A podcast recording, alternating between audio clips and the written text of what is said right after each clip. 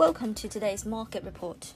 The US Federal Reserve left its benchmark rate unchanged in the range of 0% to 0.25% on Wednesday and maintained its monthly pace of bond buying at $120 billion as widely expected.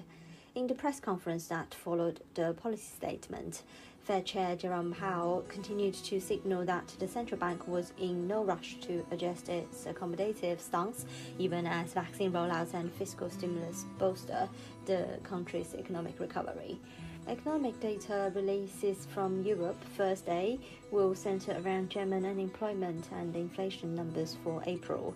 GBP/USD remains above price support at 138.10 to 138.09, as well as its rising 55-day average.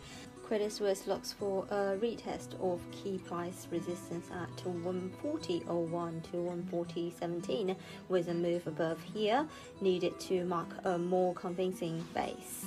The bank says support moves to 139.39 initially, with 138.90 now ideally holding to keep the immediate risk higher in the range.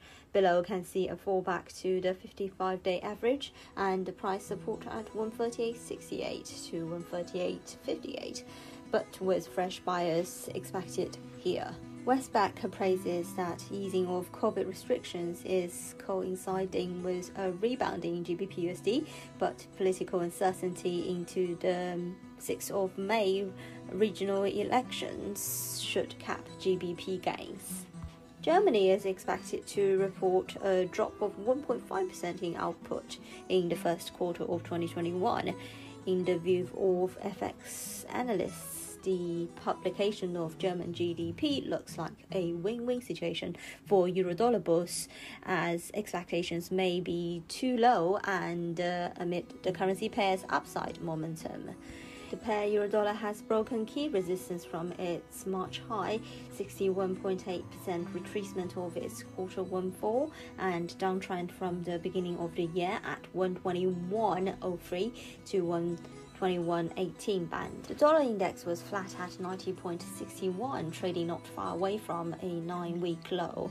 Dollar yen was at 108.78. This is today's market news. Thanks for listening. We'll see you next time.